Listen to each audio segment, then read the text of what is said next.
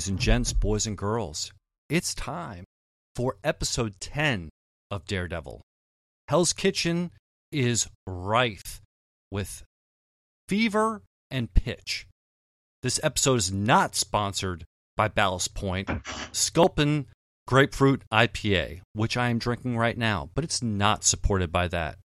But I bring to you a huge fan, listener, guy that I met on the internet, Sam Adams. He's not a beer, but he lives very close to me.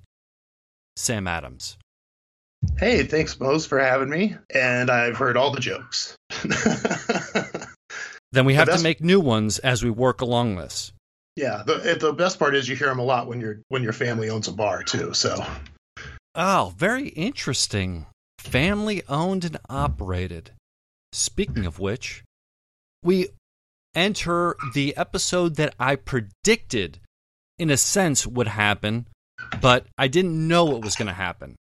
And on the long burn, on the the, I mean, look, this this whole season was, I guess, came out in October of 2018, and here we are oh, 2019 in June, and I'm still going strong. And I have not deviated from my path, which is I don't look at the episodes ahead of time. I've gone with it as we have gone with it. Um, I brought Sam on because he was, you know, he's a listener and a fan. And I need to ask you this before we even get started, Sam. What's your background with Daredevil? Um, well, growing up, I was a big comic book nerd. Uh, my introduction was kind of, I was always a Marvel guy. Mm-hmm. Um, I was a big X Men guy, so grew up on the, the the Saturday morning cartoon show. So, you know, very thrilled to hear that they're they're pitching Marvel to bring it back. Um, I don't know if you heard that news, but uh, you know, kind of got into the comic books after that because when there's only ten episodes a year of a cartoon, you kind of want to you know you want more. So, Sure. um, started reading back issues, and that was kind of my introduction to the whole Marvel universe. I think when uh, in the '90s, when like the Onslaught epic was going on, that's when I really started seeing the crossovers like Avengers and Daredevil and Spider Man, and kind of would start buying other comic books and reading other things too.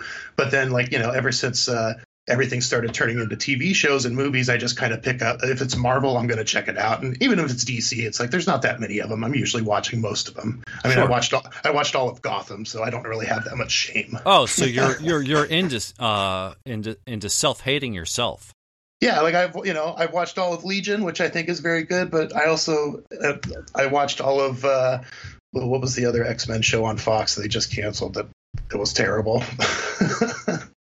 the one with the Morlocks in it. I can't remember the name of it now. Oh, the one and and um the guy who can scream, Black Bolt, the no, Inhumans. no, not the Inhumans. It was the other one. Oh man, it has driven me crazy. I'm gonna have to Google it.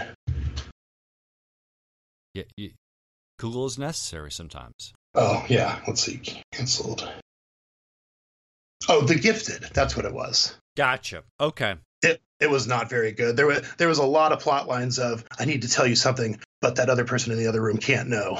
well, it was the same with me. I was very uh when I cut into comics, um I cut in on basically the Born Again series, which I mean, if you're going to get cut in, that's the place to get cut in, but Cloak and Dagger was something my cousin was very interested in and I thought the world of hope of that show and hmm. I stopped after 5 episodes. I just couldn't do any more.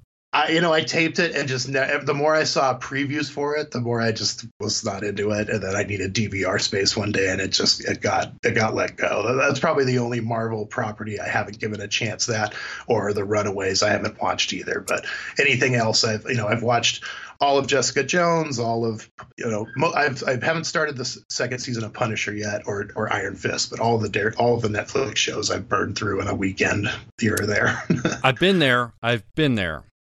Except for season three, which I um I get I think knowing what I know now, which is that everything's gone, I decided that Daredevil was gonna be something special, as it always had been.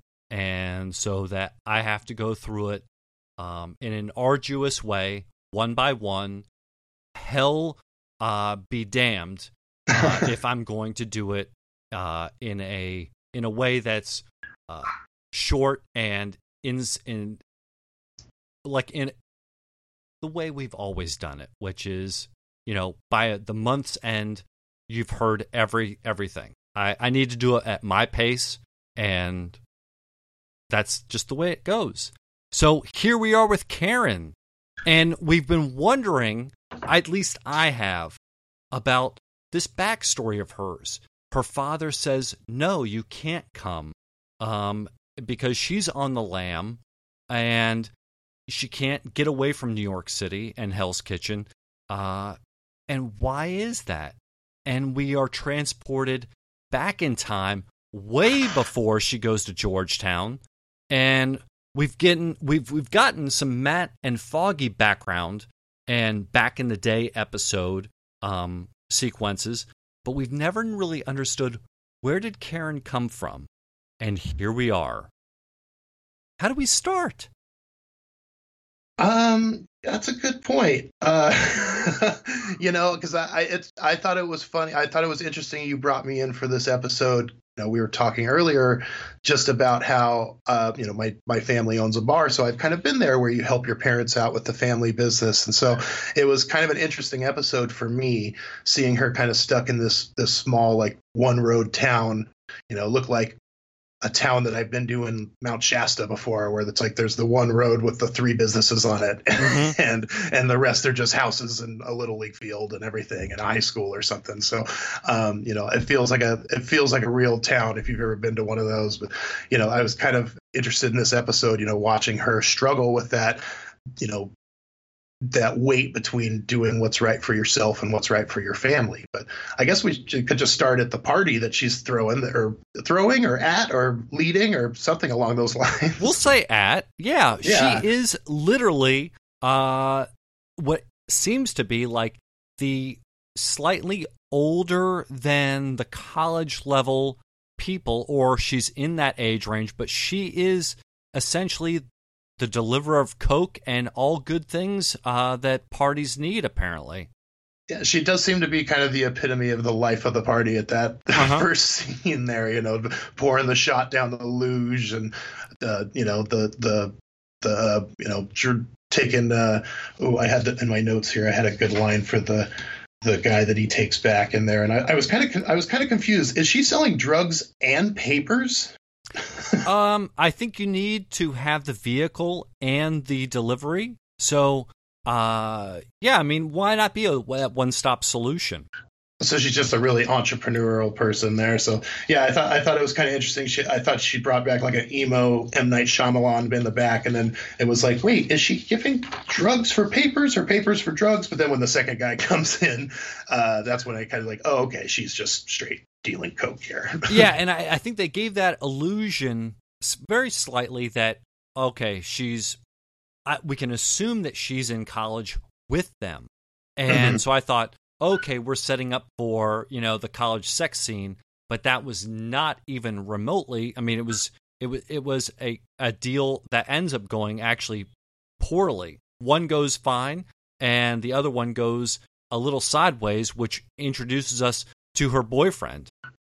Yeah, and I thought it was kind of interesting that she tried to take care of it by herself first and just gave him a good sock in the face. And I was Very. Like, oh. So as also Karen's been a badass since the start here. She's she's not just waiting for somebody to come save her. She's she's not afraid to take matters in her own hands off well, the bat. What what I found interesting about the way in which they're depicting Karen at in inside the TV show, um, which is that she's the drug dealer and not necessarily the junkie that she was in Born Again, which I've kind of enjoyed um, just because it, it, it, just puts a little different spin on it. I can see where um, those that are very doctrine oriented um, may have a problem with it, but I kind of it, it it didn't fit with Karen's overall arc of, that we've seen from from season one and two and I I, yeah. I like that.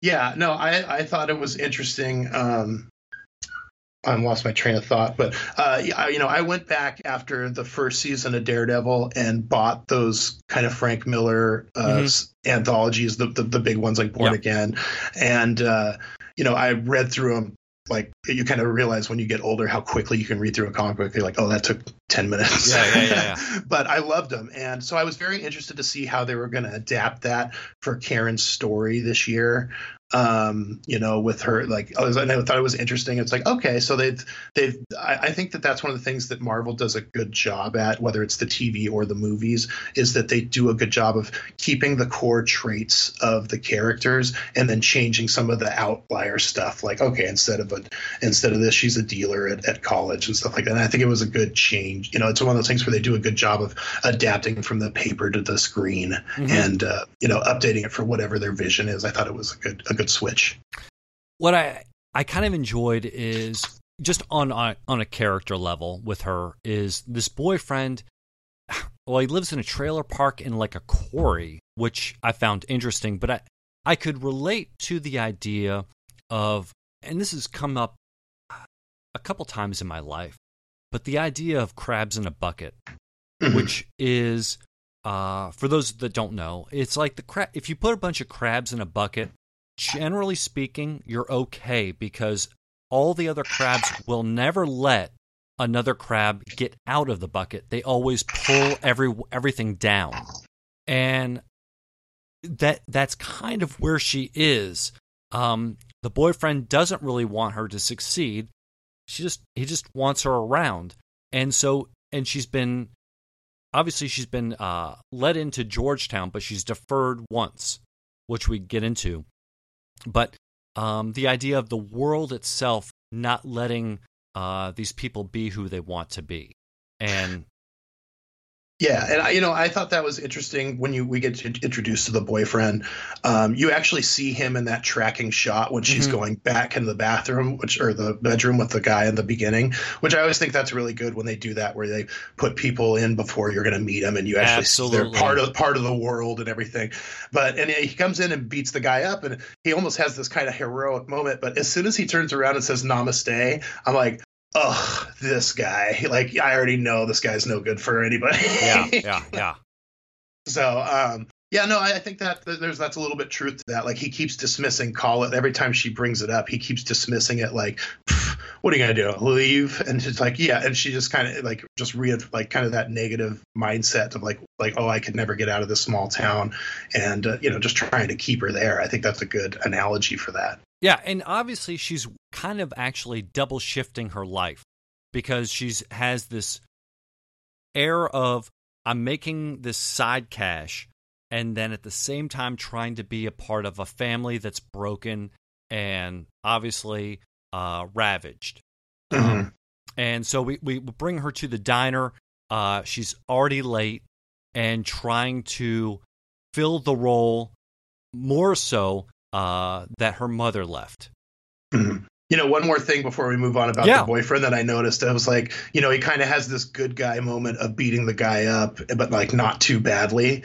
And I was thinking about it. I was like, yeah, he's it kind of presents him as this good guy, but he's also the guy that's making his girlfriend go and do the actual legal activity while he just watches from away. So if it was like a cop or something, he he could just bust in and be like, oh, what's happening? She's under arrest. I was like, oh, oh I'm sorry. Oh, total pimp. and yeah, not exactly. in a good way, like in no. the true pimp way. Yeah, yeah, no, just making making her do the dirty work while he lurks in the shadows. And it's yeah. like, yeah, maybe I have to go sock somebody, but that's not so hard. You know, I'm yeah. a tough guy. yeah, absolutely.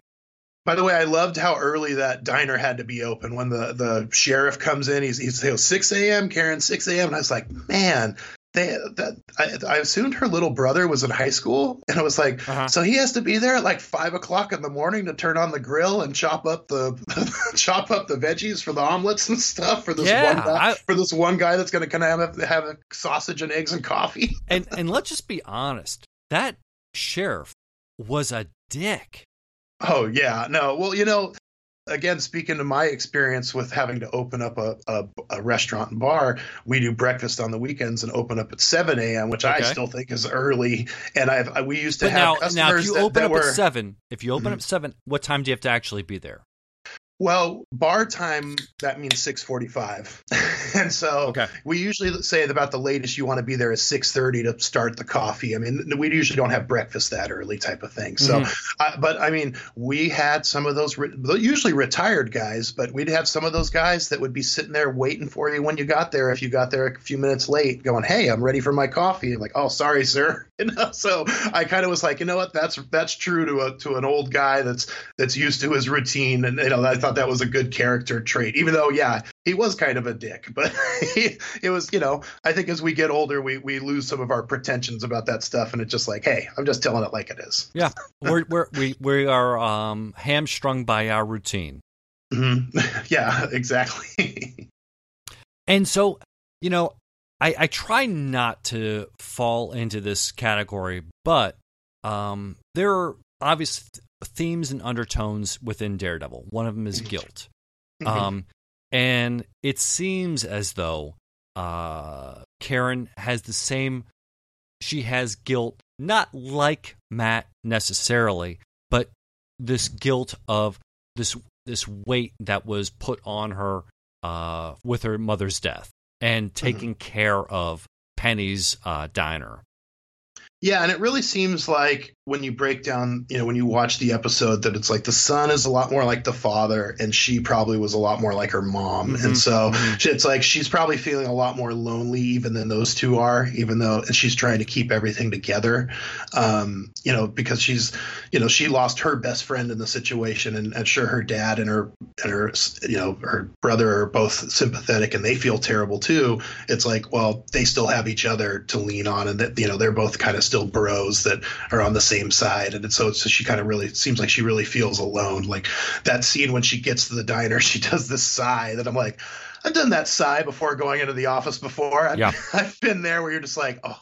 I don't want to do this right now, but you know, I, I'm gonna strap on my boots and go do it because it's it's my duty, you know. So Mhm. it's just so it's kind of one of those things where it's like, well, you know, she is out kind of being a little bit wild. It's like she is still trying to be the good daughter and the good sister and, and do what's right, even if it's at her own detriment, you know. Yeah, I was trying to relate this to what we've seen of Karen thus far. And there there are a couple things that hit me within the last few seconds, which is why she supports Matt and Foggy the way she does, even in season 1. And then but the one that really gets me is her relationship to Frank. And that was always in season 2 especially that was very exciting for me is that this idea that that Karen and Frank have a relationship way outside of anybody else in the TV MCU Mhm. and almost in a sense Frank is her brother. Yeah, well, you know, it's almost like they're they're they're siblings in that they've both experienced a tragic loss that Mhm. was totally unexpected and was too soon type of thing. Like, and we like, didn't even know, know about Karen's at that point.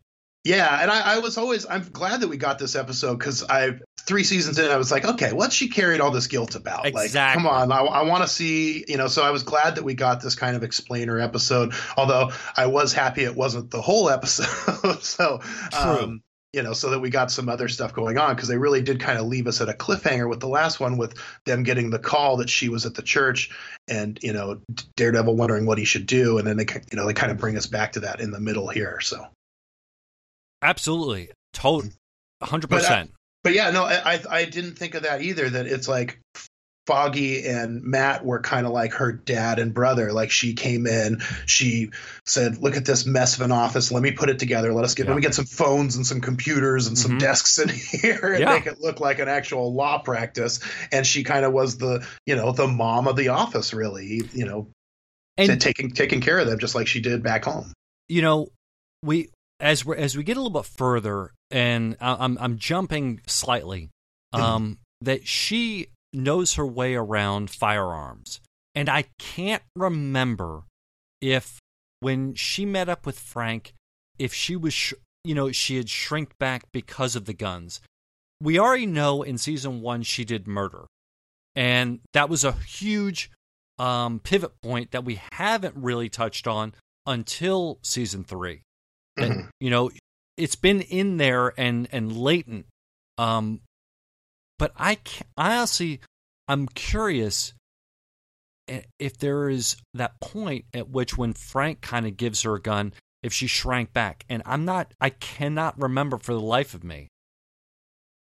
I don't think so. Um, I think her her thing was more just uh, you know the indiscriminate killing that she didn't have. I don't think she minded even Frank being a vigilante. I think it was mm-hmm. just you know like when he was trying to kill uh, you know, I don't know. I feel like they have a witness they're trying to save every season. so yeah. when he was trying to kill like the one of those biker witnesses or something like that in season two, um, I think that was kind of more her thing. Is that like, hey, look, we could use this guy to take even more people down. You just killing him is just rage, you know. And I, I think she seems like I remember her carrying a gun I thought it was season two is when she started carrying it. You know, yeah. Well, this season, made... this season, she's very like upfront of like, I, you know, she she waves in the, those uh, those kids, those corner kids' face. They're like mm-hmm. whistling at people and stuff. And um, you know, when she gets picked up, she, you know, very much like, hey, I have a gun. It's in my pocket. Like I have a permit. You know, so she seems very comfortable with it. So I don't you know, especially the way she put Wesley away. I don't think she uh, has been too skittish about it, but it's you know, it's also one of those things that you know could be like a little bit of PTSD too. I mean, she may be uncomfortable with it at one point, but then there may be you know an episode here where she wasn't. But I don't remember one either. Yeah, well, they have this nice dinner, and it's basically the unfolding of look, you're getting ready to leave. You don't know it yet, but we want you to go to Georgetown. We want you to succeed.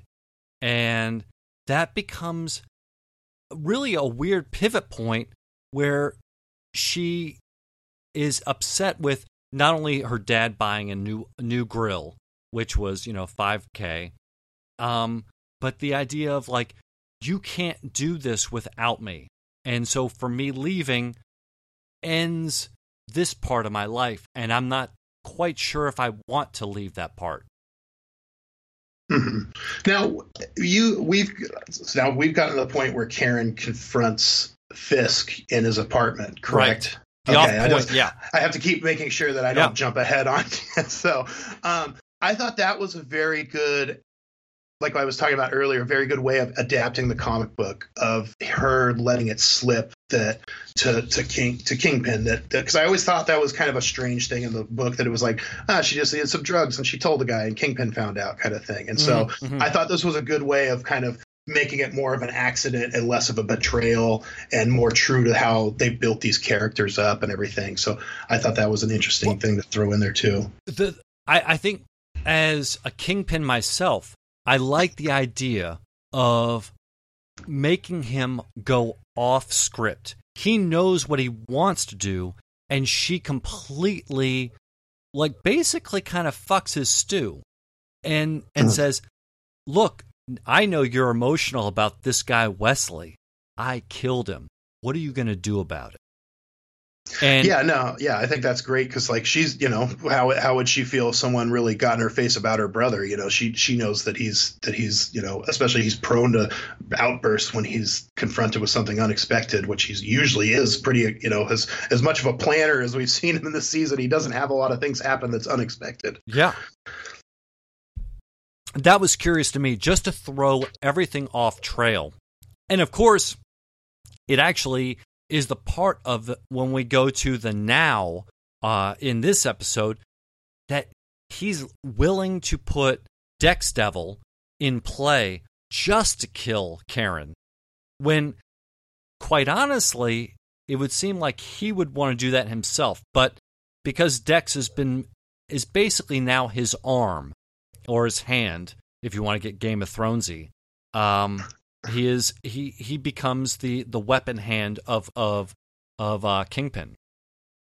Yeah, and I think this is where he gets a little greedy. I mean, that he's he's been out, you know, they've kind of been out for the night. They get this last thing, and he's he he kind of wants to jump on it, and he he kind of doesn't, you know, they clear all the cops out. you know, they they tell everyone to get away, mm-hmm. and they sends this one guy in, and you know, it you know, kind of. Uh, you know, it's interesting that it's, it seems like they're, this is like you said, he's getting emotional and he's not, he's not being the master planner. I think, I think a, a, a cool, calm, collected kingpin would be like, oh, she's at the church. Okay, well then go get the guy to watch her leave the church, and then we're gonna follow her, and then we're gonna be at the place that she buys the plane ticket to, and you know, and I think I think that's how that's how the measured kingpin would work but this is when you see him the cracks in his armor is when he gets emotional and you know he knows that that something that you know was dear to him whether it's wesley or vanessa or something jumps up that he's going to you know kind of fly off the handle and and and do too much. And that that's kind of where you can you can find his weakness. I think it's funny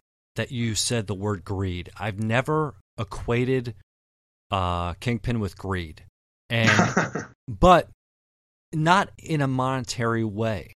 Yeah, in, in no, that, I yeah, I think he's more greedy in in a in a power in a yeah. power kind of way where he I I don't think he you know when he gets you know his his cut of things or something I don't think he cares about the money I think he cares that people go oh man I am terrified of this guy we have to do exactly what he says so I don't 100%. end up like percent like one of them people in in the plastic you know yeah I mean it was eh, you know it's it's weird to think about him. It's almost like if money wasn't an object what would i be greedy about? And it's about these loose ends and about having it exactly my way. And when things go slightly sideways then you start to see like you said the cracks in the armor and and what he really wants. Because ultimately yeah i mean he killed his own father with a hammer and so we know that he's got these emotional, um, basically volcanoes that can and will erupt. Mm-hmm. Yeah, no, and I think that that's that's like you said, it's like everybody has every hero has his you know powerful person has their strengths and their weaknesses, and you, this is where you really see his shine through. You know, it's he and he may look at his rage as a strength, like when he gets to show it off in certain ways, or you know, he seems to be very proud of the fact that he killed his dad. You know, so yeah. and he, you know that was a time where he flew off the handle and make a rash decision, and it ended up working out. So I think that's one of those things where he doesn't see it; uh, he just sees it as like a, a bonus that he's like, oh, if you make me mad enough, I might just flip the table over and you know ruin everything. And it's like well you know that that may not that may work out sometimes but it may not. Mm-hmm. um speaking of things working out in someone's favor let me backtrack just a little bit. Um with karen. Mm-hmm. uh karen goes on a bender with her boyfriend kind of all kind of you know it just becomes kind of a coke and drinking fest. Um and we didn't know as far as i can remember we knew something happened with her brother, but we didn't know exactly what.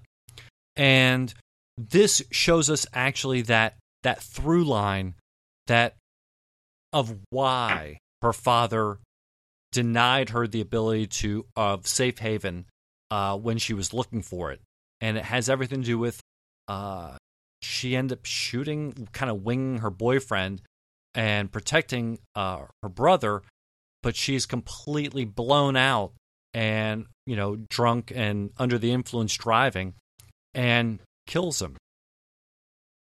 Yeah, now I, I was a little surprised that this was the big I can't sleep at night. I okay. can't forgive myself incident because when I looked at it from her point of view, you know, her life's a mess. She's obviously kind of reached this breaking point where, you know, her family's telling her to do one thing, she thinks she can't, you know, she feels trapped because she she thinks she had if she leaves that everything will go wrong for them. And I was even kind of wondering who's paying for college, by the way.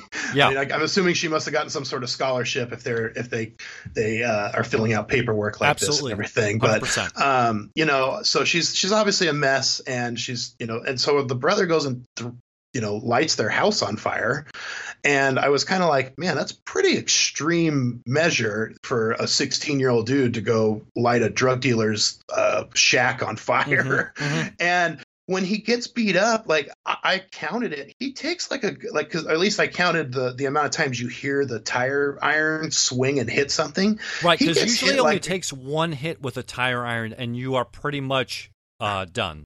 Yeah, so he gets hit. He gets punched a couple of times and hit with that tire iron like six or seven times. And so the way I looked at it is like, man, she kind of saved his life, and I don't know that he'd have been in any in any state to drive himself to a hospital at that point. He like he looked like he was barely able to talk or breathe, right. and he's you know he yelled out help you know when she veered off the road. But you know I think that was one of those things where I looked at it and I was like, yeah, she shouldn't have been driving drunk. But what are you going to do? Wait for an ambulance to get to this small town? that who knows where the nearest hospital is or you know i think that she was doing what she needed to do in the moment and it was yeah it was technically illegal but it's not like she planned it it's not like she's like well i got to drive my brother yeah. to the airport at six o'clock and i'm going to show up blasted right. she showed up she showed up and her brother had made a poor decision you know and yeah. you know really got blasted for it and then she tried to save his life and it didn't work out like i i didn't really look at it as she killed him I mean, she might have tapped the last nail in the coffin when she crashed the car, but I, it, I didn't look like, oh, he's fine and she just needs to band, package him up or anything. Right. And this brought me to, I think, once we got got through it and we actually hit the uh, subtitle now, and when she's having discussions uh, with Matt's quote father slash priest, um, I was drawn by the idea of redemption is real and you can have it. And this is not the end. And we had to see where Karen came from. And that theme, I'm I will go on record as I usually do in saying that this is phase one of the redemptive arc of both Karen, Foggy, and Matt. I'm going to assume Foggy because Foggy at this point is his family is being pinned in uh, by Fisk. And so, and I liked I like the idea of Daredevil's version of redemption, which is not a passive one, but it's one that you have to fight for redemption. You have to you actually have to climb out of hell in order to receive that. Yeah, and you know that's one thing that was interesting. Um, you know, seeing Matt fight against uh, Dex in the Daredevil suit. It's almost like this literal visual representation of him fighting his kind of inner demons of like, am I Daredevil? Am I Matt? Am I am I good? Am I evil? Am yeah. I am I killing people? Am I not? You know, you type are, of thing. I, I mean, yeah. I mean, I think that visual. If you if you don't see it, you need to watch the Karen episode again because he, you're absolutely correct. He is fighting himself. He is. I mean, that's that's really what Bullseye is kind of lining himself up as, which is this is what you could be.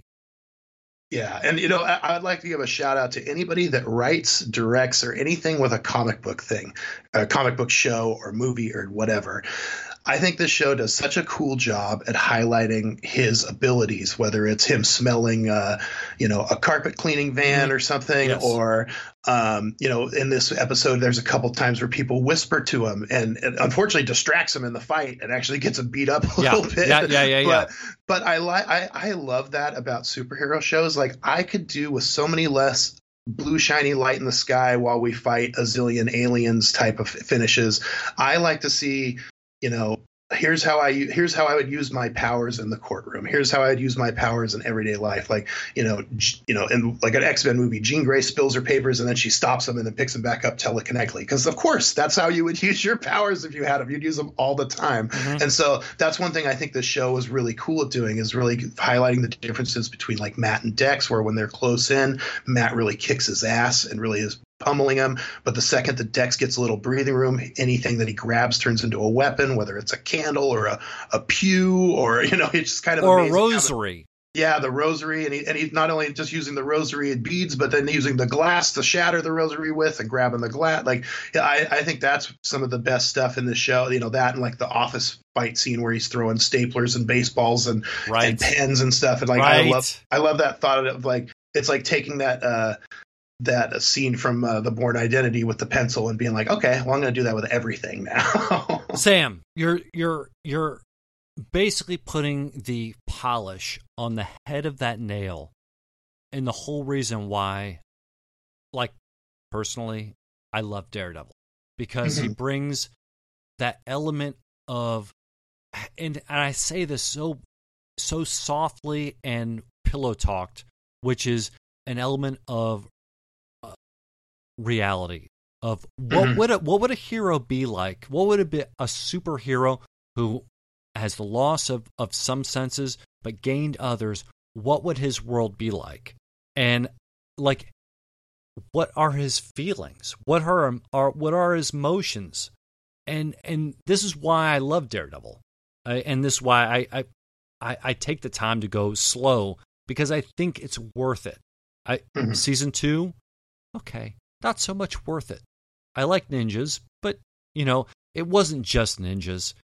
But you know, people downplay that that season and, and encapsulate it into more ninjas. I get it. There there was more to it. To be honest with you, the more to it for me was the birth of Frank Castle. And that, mm-hmm. that I mean, so for all of the bad things in season two, the good thing was Frank Castle. You know, it's funny. I don't even. I, I almost like forget the actor's name. You know, Jon Bernthal, because I'm just like, oh no, he's Frank Castle now. I, I hope Marvel gets the notice. Like, I don't care if they have to retire him for two or three years because of the Netflix contract. He should be showing up in the next time the Punisher comes. Because I just the, the guy like, is a so tremendous actor, and I will I will put him not yet, but I can I'll plant the seed that he is probably easily the next method actor that's close to my personal you know favorite, which is uh, Robert De Niro. He Mhm. he is in that he is traveling along that wave, and and if he does everything right and picks the right projects and gets the right director, he could. Uh, he's immeasurable.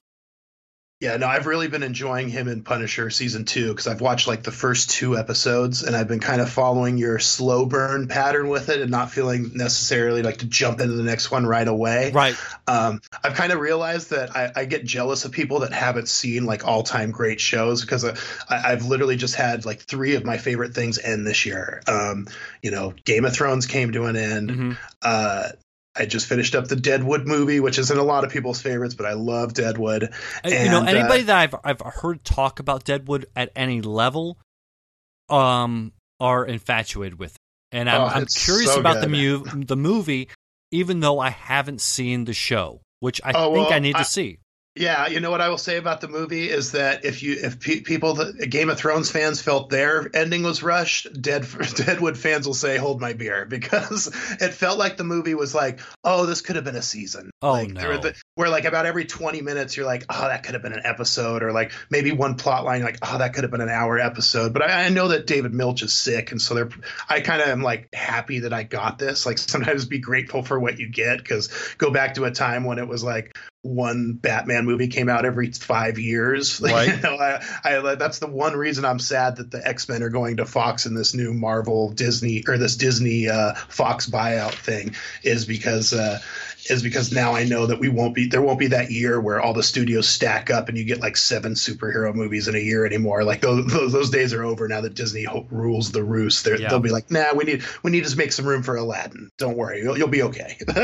yeah, I think you know if if we're going to touch on this, um, you know, the one sad thing is that I know on my channel, uh, Logan was never covered, and I think that was a real and well, Logan and and Deadpool, and you can put Deadpool in this weird uh bucket of well it, yeah i mean it's it's a superhero movie but it's real crass and we can't talk about it.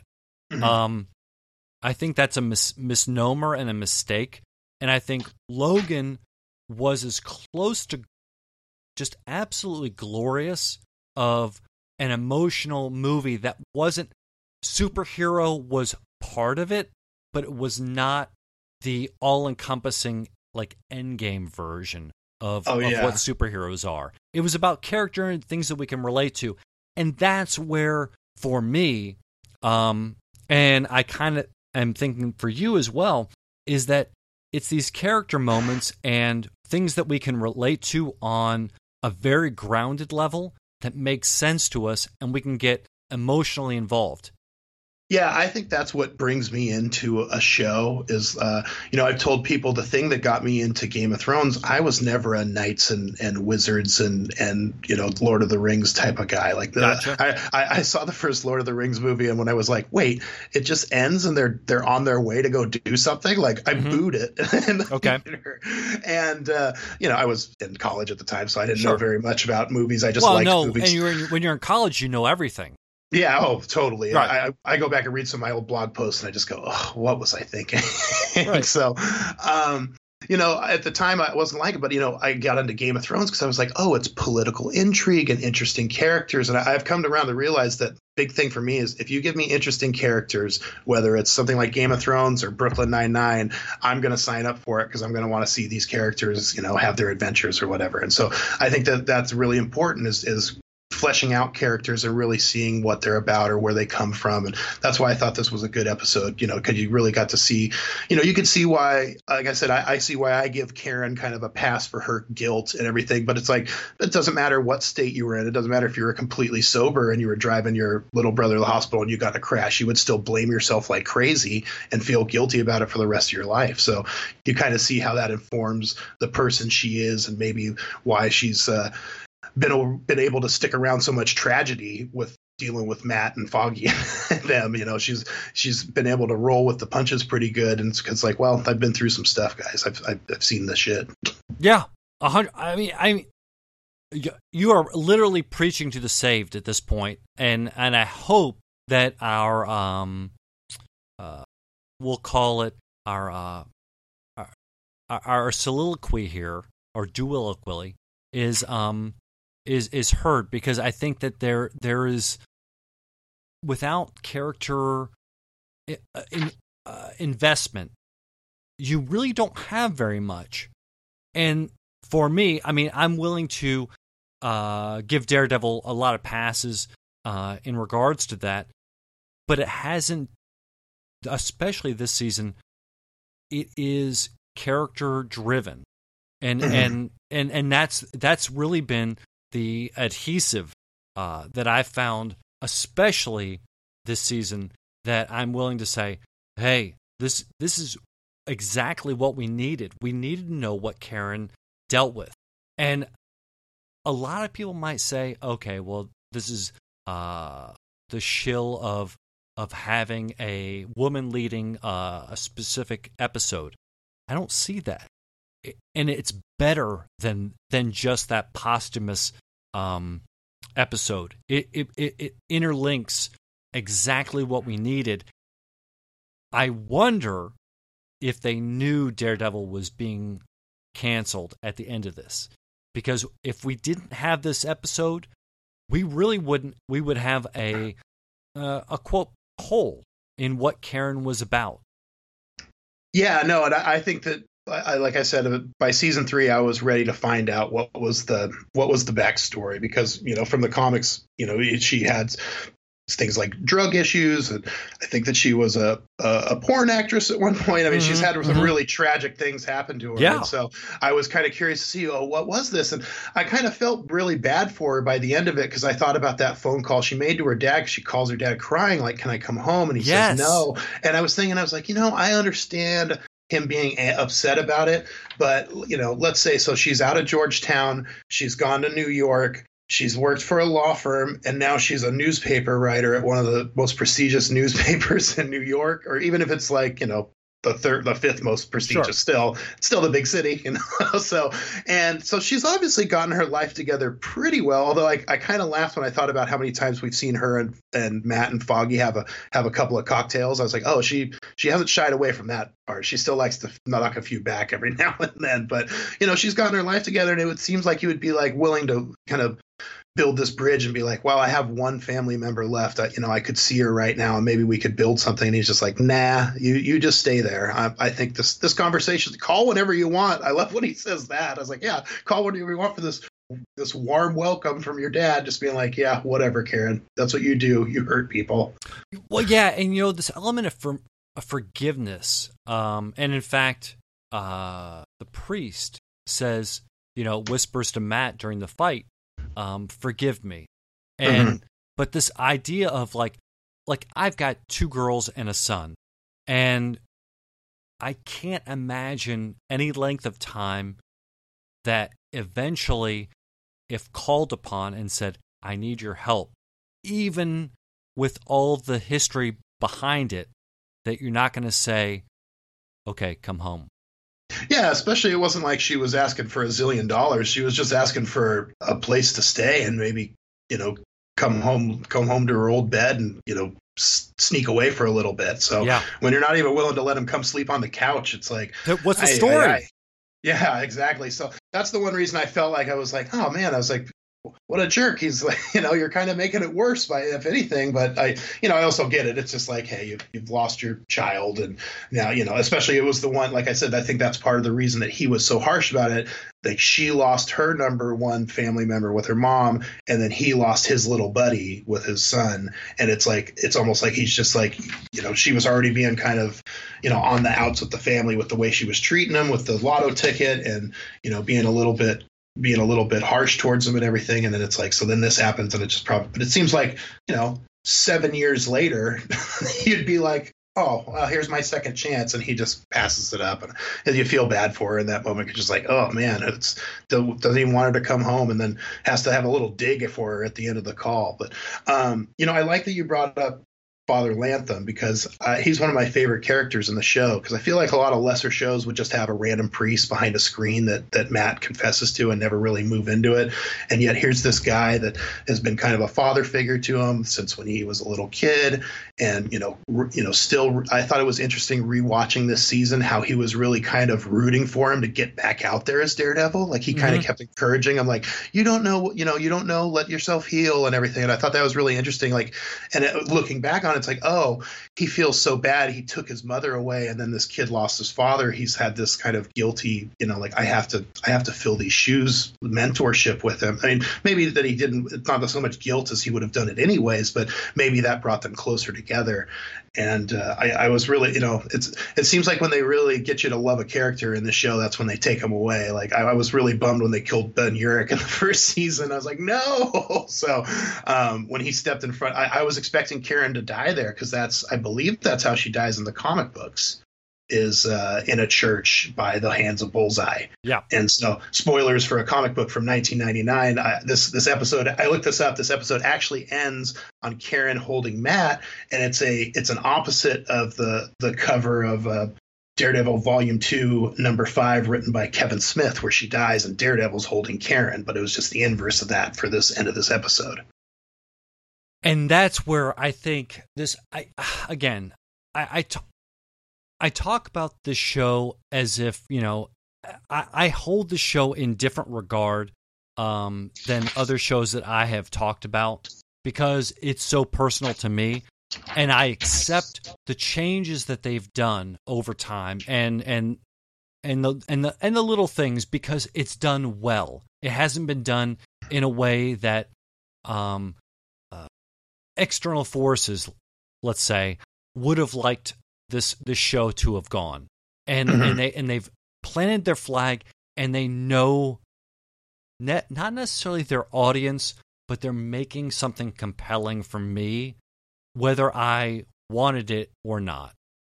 Yeah, um, well, I think they do a good job of making sure that when they have somebody say something, it actually matters in real life, oh, maybe not just for the show. That? Yeah, so I mean, like you know, uh, you know, I've watched a lot of the Flash shows. How often does someone give like an inspirational speech where it's just, yeah, it would be inspiring to that guy in that second, but maybe you can't relate to it. Meanwhile, I have a good quote from Father Lantom when he's giving that sermon. He says, Everybody is fighting a battle of their own that you can't see. He carries the same, or, and, and I, I thought that was a really kind of great line mm-hmm. that I was like, oh, you know, you we all get wrapped up in our own stuff sometimes, and I've learned this lesson from different different sources of media that I don't want to get into, you know, in the past where I go like see a stupid movie and you go, oh yeah, everybody's got their own burden everybody's got their own problems right now like you may be going through something but everybody else is too and you have to remember that no matter how perfect someone's life seems you know they got a family member that hates them like karen or they got a you know they got a you know family business that's not working out or they got you know they got some kind of stress that you don't know. And it's like one of those things where when you can learn it when you can get a piece of life advice from a comic book show it's like somebody's doing something right. Right. Absolutely. Like like the what next time you're on the 101 and somebody flips you the bird, realize that they might have something going on that you're not aware of. Mm-hmm. They may be on their way to, to, go see a yeah. They might be on their way to go see a family member in the hospital, or they might be taking themselves to the hospital or yeah. something. You know, you never know. So, uh, the one thing that I came strongly, like I was just thinking about, in in the in the idea of tropes, mm-hmm. Matt is not in love with Karen. Like, Not in the way that we saw in the comics. Yeah, I don't think he's gotten a chance to. I think he yeah. I think he could and I think that he loves her in a way, but I think that they're, you know, by the way this has gone, their their little kind of romance was it season 2 where they started to kind of get flirty and yes. go out a little bit and it just never really materialized. And that was one thing I always thought was kind of a bummer about the segue into um, the defenders was that it really just dropped almost every other show's storyline to do the defenders.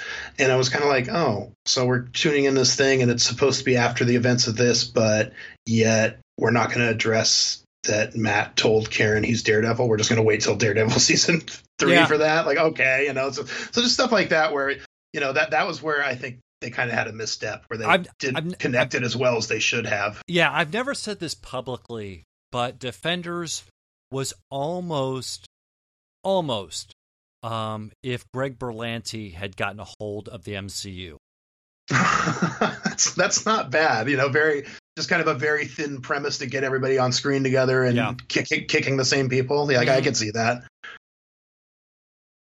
Yeah, I it, it, it's it's odd. Um,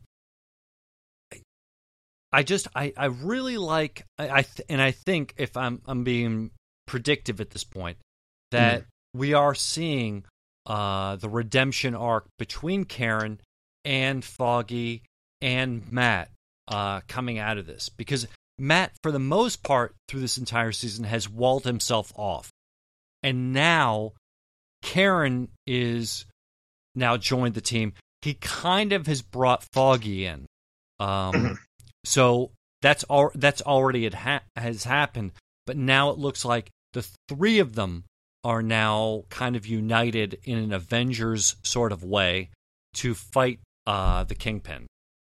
Yeah, that's one thing I think that this show maybe took a misstep with breaking those three apart and, to, and then getting them back together later in the game like this, just because I know it adds some stakes to everything. Yeah. But I I think that when we talk about like the Netflix lull that people kind of complain about, mm-hmm, I mm-hmm. think that could have been fixed with maybe a little bit of Greg Berlanti procedural stuff in some of this. Like h- how neat would it have been to see Matt, you know, defending a different superhero, or or maybe like I think that they kind of lost some of the court aspect of the show that could have been interesting. You know, like we talked about Matt using his superpowers. Like I would like to see him using it more in court to to try and figure things out, or or maybe just take a random case here or there to where it could extend things and maybe you don't necessarily need to go at this breakneck pace of this crazy story that comes to a conclusion that you want to hit next on the uh, Netflix queue over yeah. and over again. That's but very I, interesting because uh, you know we were so used to it. Well, I say used to it. It happened one or two times uh, in season one, and mm-hmm. that was cool. Yeah, I think the one thing that probably is held him back from doing that was just that a you weren't going to get any movie characters to come be in a court case or something, and b you just didn't have the Netflix staple of people that he, you know, you couldn't like season one, you weren't going to have Jessica Jones or Luke Cage just pop in. You know, they hadn't even started those shows yet. Mm-hmm, mm-hmm. so, um, you know, I think that's why they got away from that, and then that the show just became something else. But I think it's still something they could do down the line. Like I keep hoping that uh, we're going to get a TV like She-Hulk show where she is, where most of it is just her being a lawyer for like other superheroes, and and then every once in a while she has to go do some Hulk stuff too. um, I think that would be like a great uh, Disney Plus show down the line when they start doing more and more of these kind of TV slash movie things that they're doing, like with Winter Soldier and Falcon, and hopefully when they start doing more stuff with these characters in a couple years, whatever their Netflix embargo is up. Yeah, I think uh, the time on that is two more years. Yeah, I think it's two. I don't know if it's two years from like the end of Jessica Jones or if it's like two years from the cancellation of each series. So that that might be why they they canceled them so quickly, so they could kind of start the clock. And really, it's like we wait long enough for some of these things to come out, anyways. Like if we had to wait three years for Daredevil to come back, I don't think it would be so bad. Although I'm not I'm not sure they'll bring back this iteration or not, since it's Disney Plus, or and you know yeah, they're probably gonna be a little more family friendly. But I don't I know. Pers- we'll see. I'm personally not hopeful that we'll see Charlie Cox uh, again. I, you know, I we do hope... we do we do live in this era of like reboots and bringing things back. Yeah. Fuller House is getting like a like a third or fourth season and stuff. So you know, it's I think I feel like while there's no there's no guarantee of that, that it's also they're more open to it more than ever and that they know that they'll get good press out of something like just just something as simple as being like hey we're bringing back vincent d'onofrio to play kingpin and be like whoa really you know people would probably dig that you know because yeah. it's really like there's really only like you know heck he's he's kind of the kingpin although i did love the end of the spider verse version too i thought that was a great version of kingpin it was very realistic to a Sienkiewicz drawing and that's yeah. what i liked yeah, I, I, I, always get goosebumps when I see something that I go, oh, that's straight from the comic book. Yeah. I love that. to, to, to, yeah, when when when they when they pull from the comic in a very um, obvious way to those who have actually read it, um, I always get a kind of a chill for sure. Mm-hmm. Yeah, like I remember just weird things like, you know, with Marvel movies or something. I remember the first time I saw Wakanda, I was like, I never thought I'd see this in a movie. This is amazing. Like, no way. hey, you know what's one thing rewatching this I wanted to mention too was that it's been really interesting. You know, I mentioned Father Lantom uh, you know, getting, you know, seeing his bond with Matt and understanding it a little bit more. Mm-hmm. And then also seeing like the way Sister Maggie treated him now, now, knowing that's like, oh, that's actually his mom. And maybe that's why she's being so harsh on him because she's actually hates seeing him in this pain and everything. And, you know, the other thing I thought was good was just interesting is how well those actors kind of play that on the line because you can see it in their performance. Same with even just the FBI director lady that she, uh, you know, you can tell like early on she keeps telling him like, no, you don't want to be a part of this, and no, mm-hmm. I don't mm-hmm. want. Uh, and you can see that it's like she was trying to save Nadeem, you know, the whole time, and it's like, oh yeah, thanks a lot. Now you're involved too. Great, yeah. Look at, don't you feel great? Are you happy you forced the issue here? And so I really think that that's one thing that people ask me like I had somebody recently ask me why why do why are these Marvel properties so popular? And I was like, well, they're just so well written. As like you see these uh, character arcs, you see these progressions. I mean, rewatching it, I saw Dex say, "Oh, that's really hard," like two or three times before you get to the episode where he gets the thing where the therapist teaches him to say, "Oh yeah, that's so hard. That's really hard." You go, "Oh man, they were planting the seeds for this way down the line," which I always really appreciate a show that can put things in that they're like, "Oh, you didn't see that coming, did you?" Well, we've been pointing to it for three episodes now. Yeah, there was there was that time in comics, and quite honestly, I'm so far out of comics at this point. You know, I, I being brought in at a at a at a certain time, and mm-hmm. but to go backwards when I was, you know, re- rebuilding my my Daredevil catalog, for instance, to know that there was a a certifiable mark where comics became uh, the the actions and the writing in the comics changed dramatically. It was no longer big bad. It was I'm I'm I'm against myself, and mm-hmm. that really brought home uh, some, especially especially in the case of Daredevil, like where you're fighting against yourself, um, mm-hmm. and and and it was something that we all like. Even as like a kid, I was like, yeah, I I get that, like that that that that adhesive. Mm-hmm. No, yeah, and it's funny because I I'm the, I'm the same way. I mean, I used to spend every up, up through about freshman year of high school, I spent every extra dollar I had was buying X Men back issues because I thought I was going to collect the whole thing.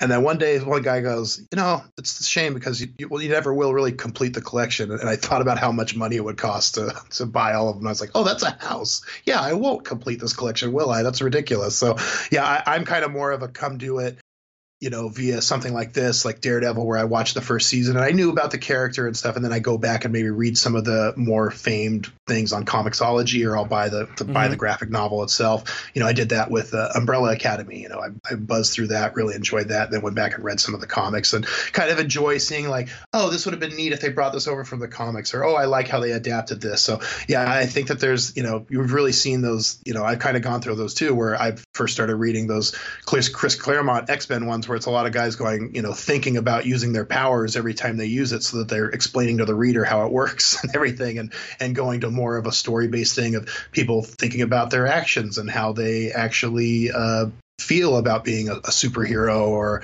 yeah. Uh, you know you know Spider-Man or Daredevil or anything and you know thinking about how there, there really is consequences to it and how, how it makes you feel. I mean you know and it's especially double with Matt because he's this kind of lapsed Catholic that has this guilt you know I I I was raised I went to kindergarten through college was uh, Catholic school for me. So I know I know that uh, you know I know the playbook. I've been there you know at mass with you know like with people like that where they have that thing you know where they have that kind of internal struggle with you know do i believe this? If do what do what do i do? Do i do the right thing? Am i doing the right thing? That kind of stuff. And i think that people relate to that because you constantly wonder if you're doing the right thing whether it's in your relationships or your family or your work or whatever. You're like i hope this is the right thing. And you know usually most of us try to do the right thing that is. It's the most anti superman model. Mm-hmm. you know we all look at superman we understand what what his modus operandi is. And but to to actually bring it to uh, a personal level makes all the difference. Mm-hmm. yeah, absolutely. I, th- I, think that's how these shows really or these these marvel things really connect is they really connect with you on a personal level. I mean when a movie like avengers endgame and you talk to people and they go i was crying at the end it's like okay you're doing something right. Like i've never been tempted to cry at a dc movie. You know? I, it's true I mean, I I will say that I was close to the Brandon Routh version um, when he came and and sat next to his son. That was close, mm. and then they mm-hmm. blew it. But like it was that I that idea, like you know, and even uh, with um, uh, Marlon Brando, you know, talking mm-hmm. about his son, like mm-hmm. that that was huge. Like that that whole beginning actually I believe of that of of that movie um, when when the when Krypton explodes, I thought was was really heartfelt, and then they blew it. Mm-hmm. No, yeah, that's funny you mentioned that. I actually like that that Superman Returns movie. I I always thought it was kind of weird how much guff it got. I thought it was I thought it was pretty entertaining. yeah, I, I and I thought there were emotional beats there that that just were fantastic and that's coming from a non-Superman guy growing yeah. up. Well, while I say I was a Marvel guy, you know, growing up, Batman '89 was my jam. I was six years old. It was like the best thing in the world, mm-hmm. and I would get into arguments with my dad, who was not a comic book guy, who would go faster than a locomotive, more powerful than a than a speeding locomotive, you know, all that kind of stuff. And I go, hey, no, I was like, Batman would have kryptonite in his pocket and he would be done. I was like, sorry. I, Superman was always boring to me, but that's why I was, I was always surprised that movie got so much shit because I yeah. thought, hey, this isn't so bad. That's pretty good. yeah. It's a shame. And then they turned him into a CW character, which, uh, that's neither here nor there. That's all water under the bridge. Um, so landing the plane, Sam, it has been mm. an absolute great journey talking about Karen with you. Well, I hope I added a little uh, additional insight. I'm I'm glad to be here. I really enjoyed it, and you know, if you guys need me for any more, I'll always be around. that's the beauty of having people that are interested in something that's just a little off the uh, normal populace of trains. yeah, I just I just hope I had something interesting to add to the conversation. That's all. uh, don't you worry about that. I think uh, we will get much praise and admiration for the fact that even another Daredevil just came out. So that's that's neither here nor there. Yeah, no. So enjoy your slow burn. You know, I like I said, I, as as somebody who's had a lot of things end this year, I kind of enjoy like I, that I have a, still another season of Iron Fist and about another twelve episodes of Punisher to get through. And I'm, you know, it's kind of one of those things where you're like, hey, I'm not going to see these for a long time, so I might as well slow it down instead of burning through it so fast that you can't tell one episode from the other. Right. The only you know I've, I think I've watched three episodes of the new Punisher, um, mm-hmm. and I'm I'm a big fan of Punisher. Don't get me wrong. Um, for some reason, I'm holding back on that, and I don't know exactly why. Yeah, no, it's it, that's what I mean. It's it's it's good, but it's also kind of you know I think it's probably the parlor to that is that it's a little less comic booky than the other things. The Punisher is really just a guy with guns against other guys with guns, mm-hmm. and so you know for me, like while I still enjoy it and I I I, I like it, it's still it's not quite the same as maybe getting to see you know Matt do something really cool or see you know Luke Cage or Jessica Jones you know do something that nobody else can do. I, I think that maybe loses a little bit part of that. And yeah. then he's I, he doesn't have the most interesting villains in the world either. That they, I thought it was a bummer they took away uh, Micro. Oh, I was like, I, oh, don't I couldn't believe started. I couldn't believe he didn't come back for season two. I'm like, he was one of the best parts of the first season. It was entirely buddy oriented at that point. Mm-hmm. They were such a perfect like both kind of assholes, but the right type to rub each other the wrong way in the right yes. direction. Yes. and why would you want to get rid of that? Yeah, no, and it's not like I've seen that guy jumping up on a bunch of other shows, so I have to imagine it was a creative decision and not like a contract or anything. Piss poor. Yeah, well, that you know, eh, you try things; they're not all home runs, but you know, I, I think for the most part, these these Netflix guys do a great job. I know that sometimes we can be a little critical on these shows because they're you know really trying to break down everything that we see in them and everything. Right. We, don't want, we, don't want, most... we don't want full Syracuse it. Yeah, but I still, you know, I still love them, and that's why I that's why I look over it with a fine tooth comb because you really want to. They put so much detail in it, you really want to catch everything, and that's why I say the the true. Uh, like the true measuring stick of a show is how many times you can rewatch it and still notice new things. So, Sam, when uh, people want to get in touch with you to uh, express their negativity on Twitter and whatnot, where can they find you? Well, they can find me at Samuel J. Adams, and you actually have to spell out the J A Y like Homer J. Simpson. Mm-hmm. Um, so at Samuel J. Adams on Twitter.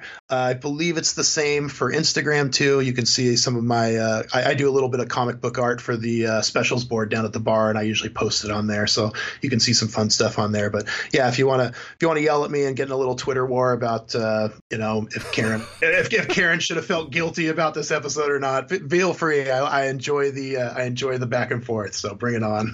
Very nice. That's that's what I like to hear. Somebody who's willing to put gloves on and get in the ring. Mm-hmm. Yeah, it's fun. You know, as long as you know, as long as nobody's nobody's feelings gets hurt, it's all good fun. That's right. it's not about feelings; it's about comics. Just yeah. calm down.